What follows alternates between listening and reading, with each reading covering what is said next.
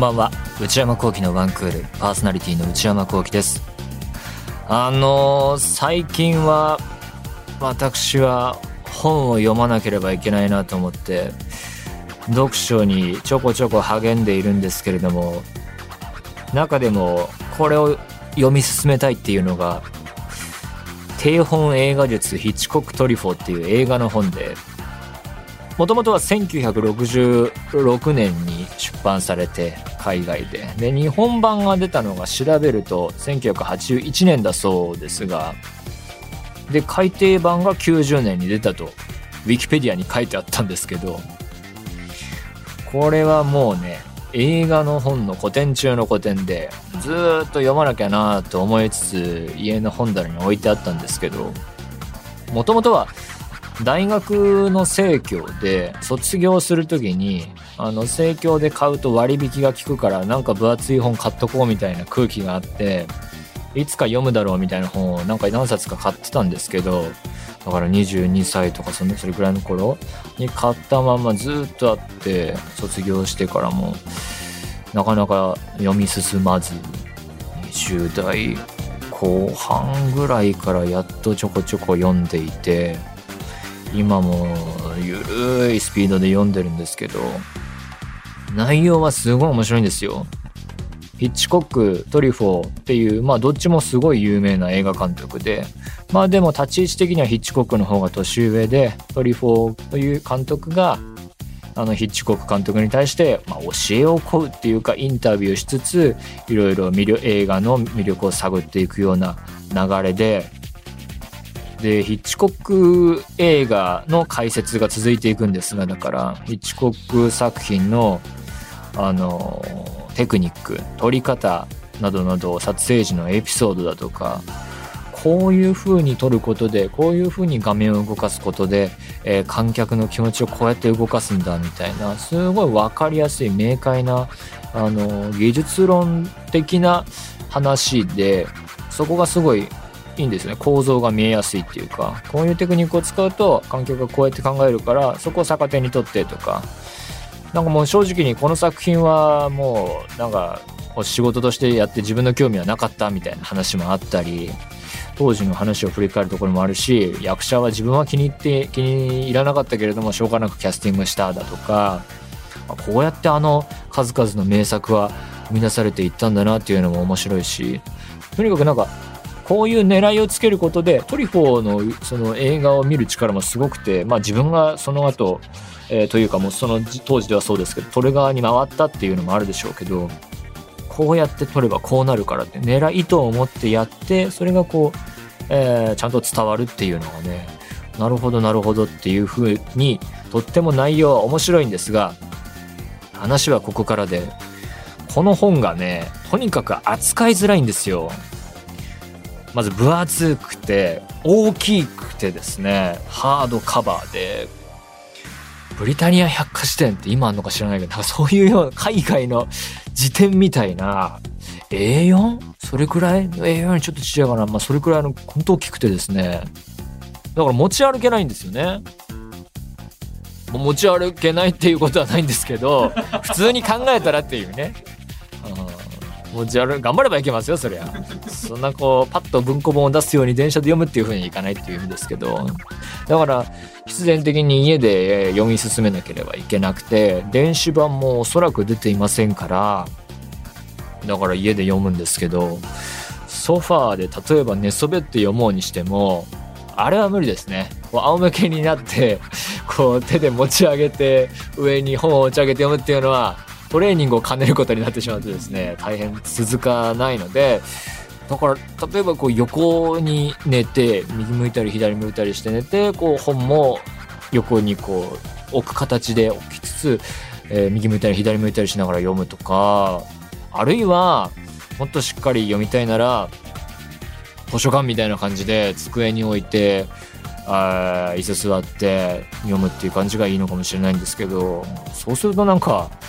読書のリラックス感にもちょっと欠けるっていうかね。だから本当この本をあじゃあまた読み進めるかと思って頑張って読むたびに内容はめっちゃ面白くて進むんですけど本っていうもののなんていうか、ものとしての難しさっていうか、が、その、読者を限定するっていうか、例えば僕、お風呂で浴槽に浸かりながら、えー、ものを読んだりすることってとっても多いんですけどとてもとてもこの本に限ってはそれができないのでそこの時間は使えないとかそうやっていくとじゃあご飯を食べて本を読もうっていう風な感じで始めないと進まないからそして分厚いからなかなか終わらないっていうね。で読まない時期が続いてるとどこまで読んだか忘れちゃって内容もなんだか忘れちゃってみたいな感じでやり直しになっちゃったりまあもちろん大きいことでのメリットはちゃんとあってその映画を本で説明するっていうことで言葉だけでは難しい部分をその画面の連続した写真で、まあ、連続写真っていうくらいですからそれ写真を並べていくことで画面がこうやって動いていくんだ人がこうやって動いていくんだでここに物があってそれが動いてみたいのを解説する上ではあのー、写真が大きく貼れるんで大きい本っていうのは意義があるんですけれどもとはいえなんかそことぶつかる難しさっていうかね、文庫本で出さないのかなとか思いますけどね、ああいうのは。需要がないんですかね。そういうもの、こう表現したいものと、あの、それをこう、どう、えー、実際に本なら本でアウトプットさせるかっていうか、そういうものの難しさがあそこに現れてるのかなとは思うんですよね。だから今だったら例えば映像の権利関係とかは全然知らないので抜きにして考えれば映像も含めた電子版電子書籍でその話に差し掛かるとこの映像が流れるみたいなことってなんかメディアのとしてはできるのかなと思うんですけど、まあ、事実これを元にしたドキュメンタリー映画みたいなのが確かあったはずでそれはおそらくそういう流れを経てそこにたどり着いたのかな監督のこの本面白いけどなっていうのがあるのかなと察するんですけれどもとはいえねなんていうことを考えながらね、うん、頑張って読み進めてますね。でも面白いんですよね本としては。それでは内山昂輝のワンクールスタートです。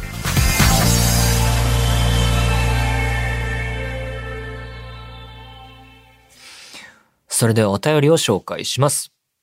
ラジオネーム、ハッサンさんからいただきました。内山さん、スタッフの皆さん、こんばんは。いつも楽しく拝聴しております。突然ですが、以前私が就職活動をしていた時に、面接で印象深い質問があったことを思い出しました。内山さんならどう答えるのか気になったのでメールを送ってみました。ほう。その質問は、自分を〇〇に例えると何ですか？というものです。聞いたことあるかもしれません。例えば、自分を動物に例えると何ですか？自分を色に例えると何ですか？これらの質問の意図は、自分の丸一、自分のことを客観視できているか、丸二、わかりやすくキャッチーに自己 PR できるかというものを判断するためだそうです。正解はないそうです。あら実際に私は香料、香料、香りの量と書いて香料を扱う会社の面接試験で自分を香りに例えると何ですか？と質問されたことがあります。集団面接だったので一緒に面接を受けていた人は次のような答えと理由を挙げていました。レモン、かっこ、柑橘系の香りが好きだから。海の香り、かっこ、サーフィンが趣味だから。パンの香り、かっこ、パン屋でアルバイトをしているから。ちなみに私は、ヒノキの香り、かっこ、実家が森の中にあり、木に囲まれて育ったから、かっこ閉じと答えました。私はこの面接試験に合格し、面接官の方からユニークな回答だと評価されました。お米印、残念ながらその後の選考を通過できず、その会社とはご縁がありませんでした。あら。普通は志望動機や研究内容、大学生活で力を入れたことなどを質問されることが多いので、実際に自分を〇〇に例えるとという質問をする会社があるのだなぁと驚きました。もし内山さんなら自分を何の香りに例えますか？よければお聞きしたいです。よろしくお願いいたします。就職活動、何もしたことがないので、もう驚く話がいっぱいですけど、確かに聞いたことありますね。〇〇に例えると何ですか？系の質問ね。これ意味あるんですかね？意図はね、書いてあるけど自分のことを客観視できているか。例えるものを自己評価みたいなことか。自分を分析するっていう。ことで客観視できているかを探る。そして分かりやすくキャッチーに自己 PR できるか。そういうこうコピーライティングみたいなことも問われてるってことなんですかね。うーん。な、なんなんだろう。い、しんどいですよね、こういうのは。な、な、なんの、人、まあ、し、これは意味あるのかなと思うと同時に、人を評価するのはいろいろ難しいことなのだろうなというその限られた時間で、例えば学力だとか、えー、何らかの数値、学歴だとか、そういう数値だったり、そういう名前、固有名以外の部分で何か人を評価する判断材料となるものは何かって言った時に、こういうものがアイディアの一つとして出てくるんだろうなと思いますが、とはいえそういう質問投げかけられる側としたら意味あるのかなと僕だったら思いますね。うん、もうちょっと具体論があった方がいいのかなと思うけど、うん、いかがなものかとは思いますが、うん、発想力が欲しいんですかね。うん、で、内山さんなら自分を何の香りに例えますか？よければお聞きしたいです。うん、香り。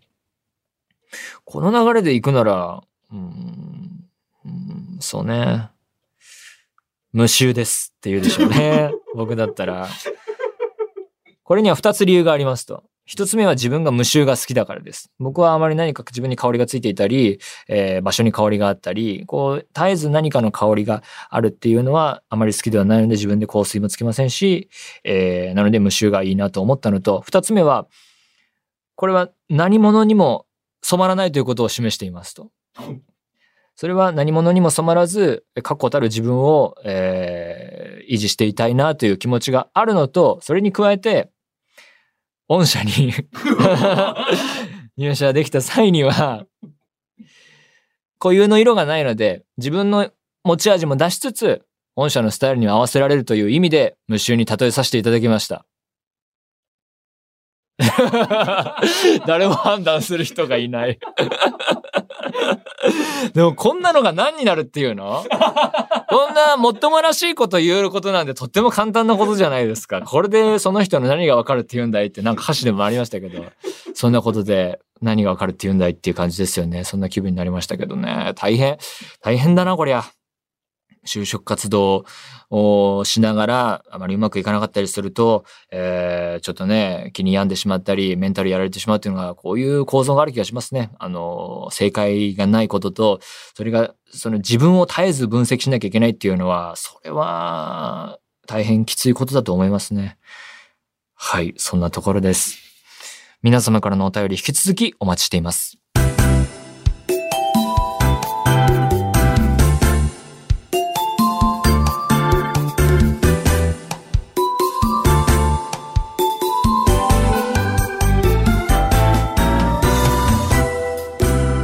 内山幸喜のワンクール。内山幸喜のワンクール。続いてはこちらのコーナ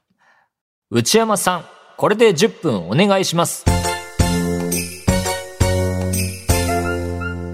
のコーナーは皆様からいただいたトークテーマをもとに、そのトークテーマを僕が初見でパッと初めて見て、そこから10分間なんとか喋るというコーナーでございます。何が来るかはわからないと。えー、ルールがありまして、まあ、ボクシングのタオル的な、えー、感じで、スタッフサイドがもう無理だと。えー、このままではラジオなのに無音になってしまうという瞬間が訪れたら途中で何か音が鳴って話が中断されるというルールもありますと。10分ってね、これ僕は前にもやったことありますが、とても長い時間なんですね。何の気もなしに家で10分過ごすっていうのは、あの、いつもすぐ通り過ぎてしまうんですけれども、こうやってね、10分間喋るっていうのはね、大変なことであるし、このコーナーに意味があるのかっていうのは毎回毎回お尋ねしてるんですよね。10分喋るっていうのは大変である上に、喋ったから何なのかっていうのは毎回こう10分過ごすたびに思うわけですよ。じゃあ、やっていきましょうか。ラジオネーム皆さんからいただきました。内山さんスタッフの皆さんこんばんは。今回はスイーツについて10分お願いします。私は甘いスイーツが大好きで、内山さんには好きなお菓子の種類やおすすめのスイーツなどはあるでしょうか？あこういうこう補助線引いてくれてるのもありがたいですね。また、アフレコ現場や楽屋に置いてあるという差し入れなどのお菓子事情も気になります。よかったら教えてください。じゃあ行きましょう。10分スタートということで、今週はスイーツについてね、10分喋ろうと思うんですけれども、スイーツって、何語？これ、スイーツって、いつから言われ始めた言葉なんでしょうね。まあ、甘いもの、甘いお菓子一般ですよね、おそらくは。ええー、まあ、それはさておき、えー、そうですね。甘いものは好きですけど、あのー、ね、ルマンドがさ、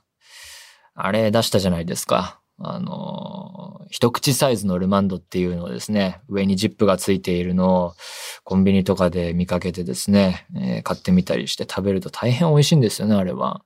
今までルマンドのが美味しいってことはみんな知ってたことだと思うんですけど、ああやって形を変えることで味は変わらず美味しいのになんだか妙にパクパク食べてしまうと。で気づいた時には一袋なくなってるみたいな。僕はスイーツに関しては好きなんですよね。で、あるけれども、ああやって美味しいお菓子が本当に日本は、そんな世界各国のスイーツを食べたことがあるので、あるわけではないので、あれですけれども、本当に手軽に入手できるっていうことで、それは同時に危ないんですよね。甘いものっていうのは美味しいですけど、食べ過ぎに要注意っていうのは誰しもが認めるところで、糖分取りすぎは良くないですから、気をつけなければならない。故に、僕は買わないようにしてます。スイーツはですね、本当に家にあったりしたら、すぐ食べてしまうから、で、食べ始めると止まらないですからね。うん、グミとかもね、スイーツっていうのかわかんないけど、好きなんですよ。で、歯の矯正とかね、いろいろ歯の治療をしていた、えー、時代は、あの、グミとかそういうものが、まああんまりベストではなかったので、それも含めて避けてたんですけれども、それも一通り終わってしまったので、ガムでもグミでも食べていいので、たまに買うんですけど、本当に、僕はああいうものを一袋開けると止まんなくなっちゃって、なんていうかね、いい感じな時間の過ごし方ができないんですよ。例えば、まあ1時間なら1時間、人と話してる時だったら別かな。例えばテレビ見ながら、えグミ食べるでもお、お菓子食べるでもいいですけど、もうなんていうの ?5 分ぐらいで食べ終わっちゃうんですよね。1時間かけてで食べるとかができないんですよね。美味しいってなると、もう口をすぐそれで満たしていたいから、だからこんなんじゃ絶対病気になるなと思って食べ過ぎたら。なのであんまりスイーツは買わないようにしてるんです。何か特別なことがあったり、名目ついたら買いますけど、買わないようにしてますね。まだ10分経たない。まあ、じゃあここで補助線頼っていきましょうかね。内山さんには好きなお菓子の種類やおすすめのスイーツなどはあるでしょうか？うん好きなお菓子は何でもいいですね。何でも僕は美味しいなって思いますね。うん。ケーキだったら、まあ、まずは、チーズケーキかな。うん。チーズケーキも、いろいろこう、ベイクドの、結構こう、もったりした、えー、甘い、こう、ニューヨークチーズケーキとかね、そういう種。あの、スタバのニューヨークチーズケーキとかもね、スタバで一番美味しい食べ物なんじゃないですか？チーズケーキは。あれはね、美味しいし、チーズケーキも買うとすぐ食べちゃうんで、朝昼晩チーズケーキ食べても多分大丈夫なんで、ほんと買わないようにしてますね。もったりしたやつと、えー、渋めのね、コーヒー合わせてもいいですし、そう。だからコーヒー飲み終わらないうちにケーキが終わっていっちゃうんでね。食べ過ぎちゃうんですよね。もうレアチーズでもいいですしね。チーズケーキは美味しいですよね。素晴らしい。生クリーム系は刺して食べないですかね。生クリームも美味しいけど、なんかあんま納得いかないですね、クリームは。うん。おすすめのスイーツ。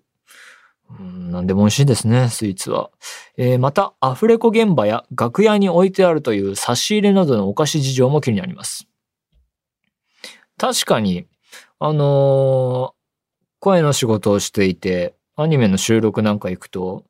スタジオにお菓子が置いてあることもたまにありますけどね。うん。あとは、楽屋に、楽屋っていうのはあんまりないからな。うん。お菓子は確かにあるけど、お菓子事情も気になりますってどういうことなんだろうう。ん、ありますね。うん。楽屋に置いてあるという差し入れなどのお菓子事情も気になります。差し入れもそれはケースバイケースでね。あれは、いろいろこう、いろんな会社の人が集まってくると、やっぱり気使って持ってきてくださる人もいますね。うん。はあ、これ面白いかなまだ10分経たないんだね。差し入れなどのお菓子事情。お菓子事情って何？何が気になるのか書いてもらわないとね。このコーナーつまんねえな。もうこれさ。何にも面白くないよ。俺は失敗してるコーナーなんだ。もう、全然面白くないよ。本当に。でも、強いて言えば、あの、お菓子に限らず、うん、もう面白くない話をしますけど、あの、お腹の音が鳴ってしまうと、マイクが拾ってしまうので、声をとっていると、それ対策として、何らかの、うん緊急時的なね、えー対策として食べ物を置いてあるっていう中でおかしいのものが多いのかなと思いますけど、うん、そこから、だからなんだっていう話でね、うん、甘いものに偏ったらしょっぱいものも置いとくとかね。うん、あーお菓子ってね。でも確かにそういう差し入れでいただいたりして、あ、これ美味しいっていうので、感動したやつから自分のスイーツ知識が増えていくっていうのはありましたね。一つ印象深いのが、エッグタルトを、あの、差し入れでもらって、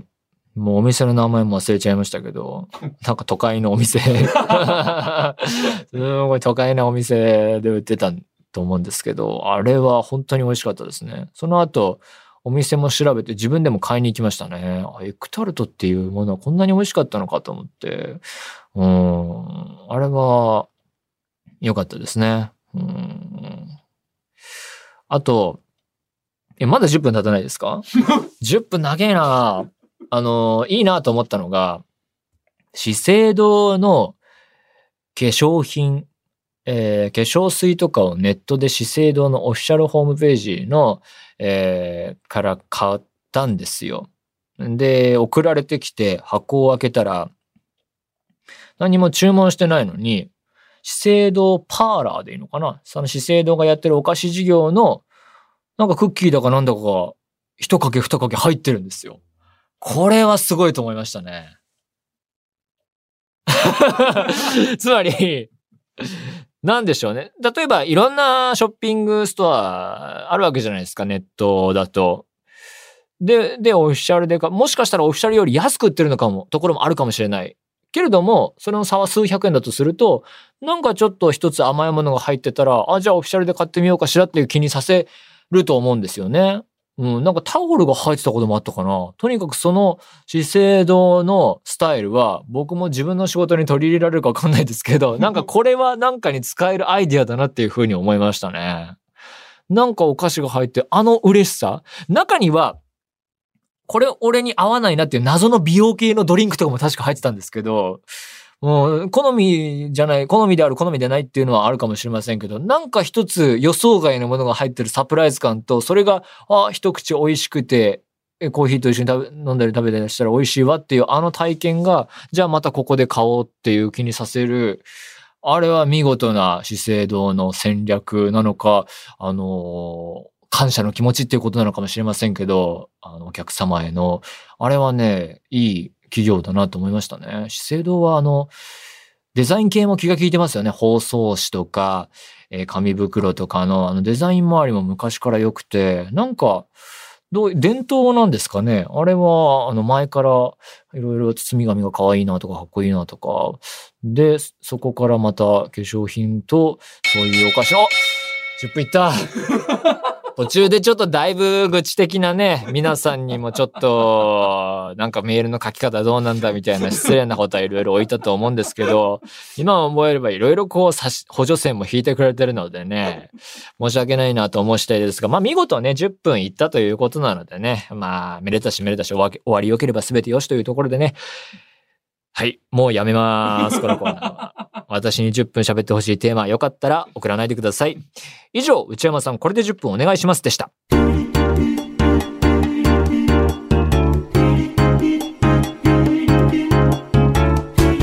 内山幸喜のワンクール。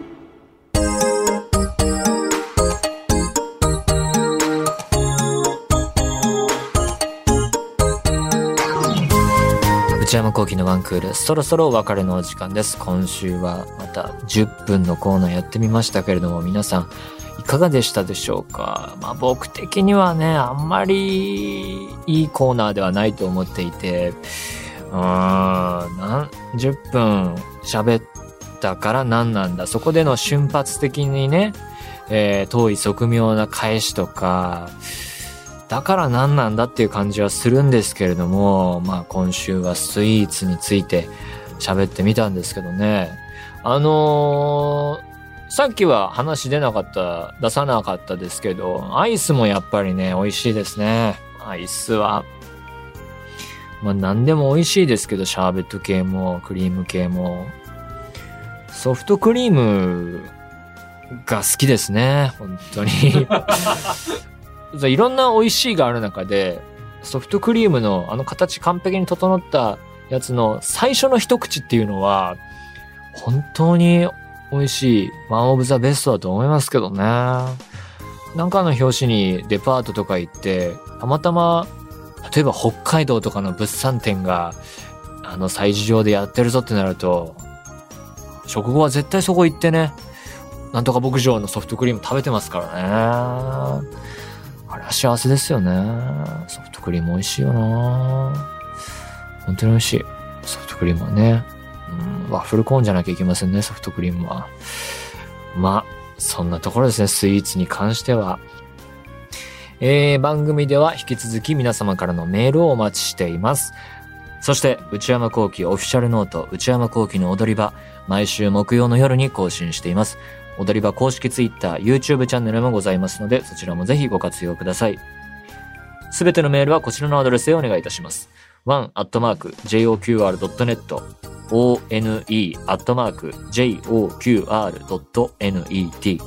番組公式ツイッターアカウントは、アットマーク、one, アンダーバー、joqr です。こちらもぜひチェックしてみてください。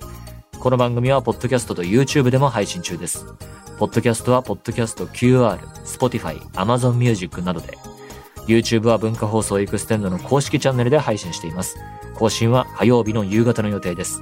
それではまた来週。さようなら。